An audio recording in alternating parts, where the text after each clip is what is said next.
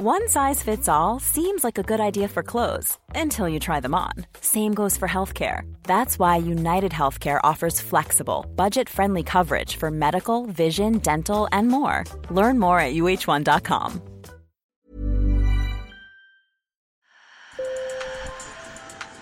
Bonjour. Hello. Hola. Marhaba bikoum. Sur le fil, Le podcast d'actu de l'AFP.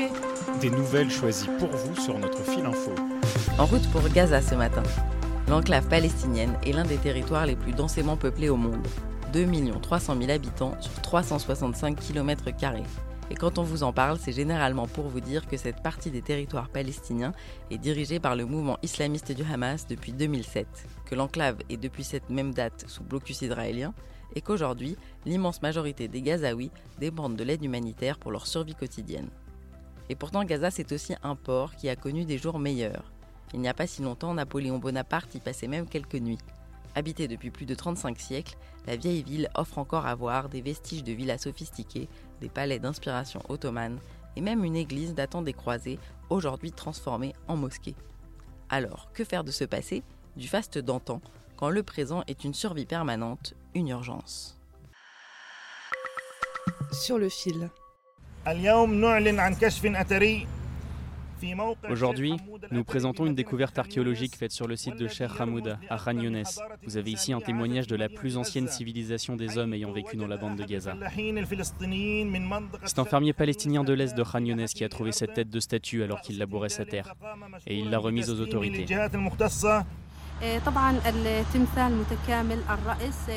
La statue a une tête complète, mais nous n'avons pas le corps. La tête elle-même mesure environ 21 cm de haut. C'est une statue cananéenne qui date de 2500 avant Jésus-Christ. Des découvertes comme celle-ci, ces fonctionnaires du département des Antiquités de Gaza en font régulièrement. La plus récente, les fondements d'une nécropole romaine, vieille de 2000 ans et qui compte au moins 40 sépultures. Fadel Alatol, un archéologue local, le déplore. Il a beau enseigner les bases de sa discipline à l'université, il peine à sensibiliser l'opinion. Est une ville particulière parce qu'elle est assiégée et fermée.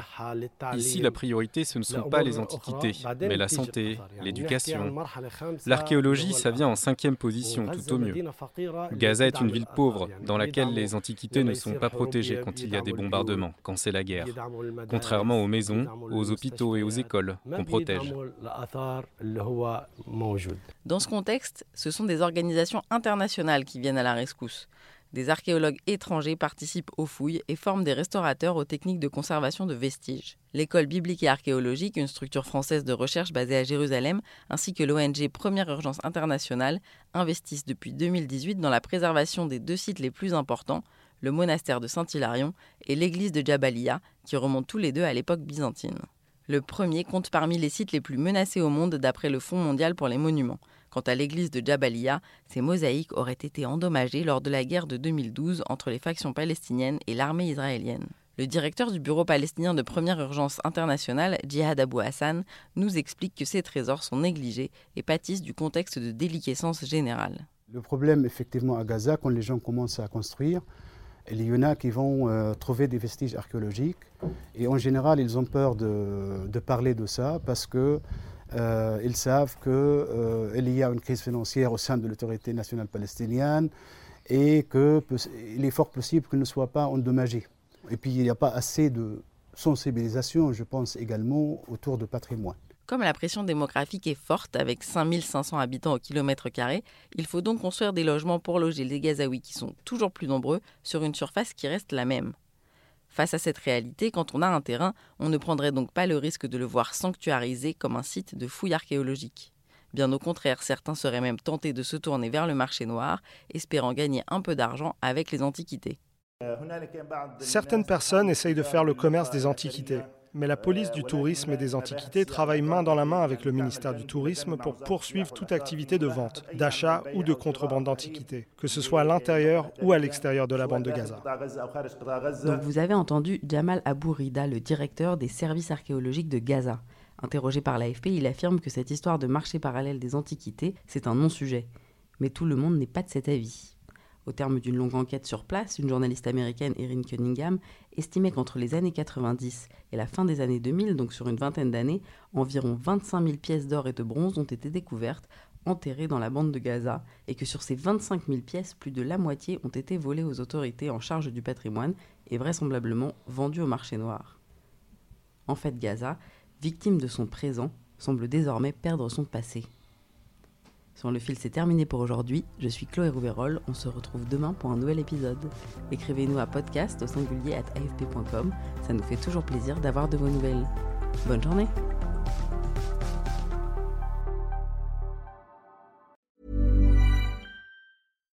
When you make decisions for your company, you look for the no-brainers. And if you have a lot of mailing to do, stamps.com is the ultimate no-brainer. It streamlines your processes to make your business more efficient, which makes you less busy. Mail checks, invoices, legal documents, and everything you need to keep your business running with Stamps.com. Seamlessly connect with every major marketplace and shopping cart. Schedule package pickups and see your cheapest and fastest shipping options from different carriers. With rates up to 89% off USPS and UPS rates. And with the Stamps.com mobile app you can take care of mailing and shipping wherever you are. Make the same no-brainer decision as over 1 million other businesses with stamps.com. Sign up with code program for a 4-week trial plus free postage and a free digital scale. No long-term commitments or contracts. That's stamps.com. Code program.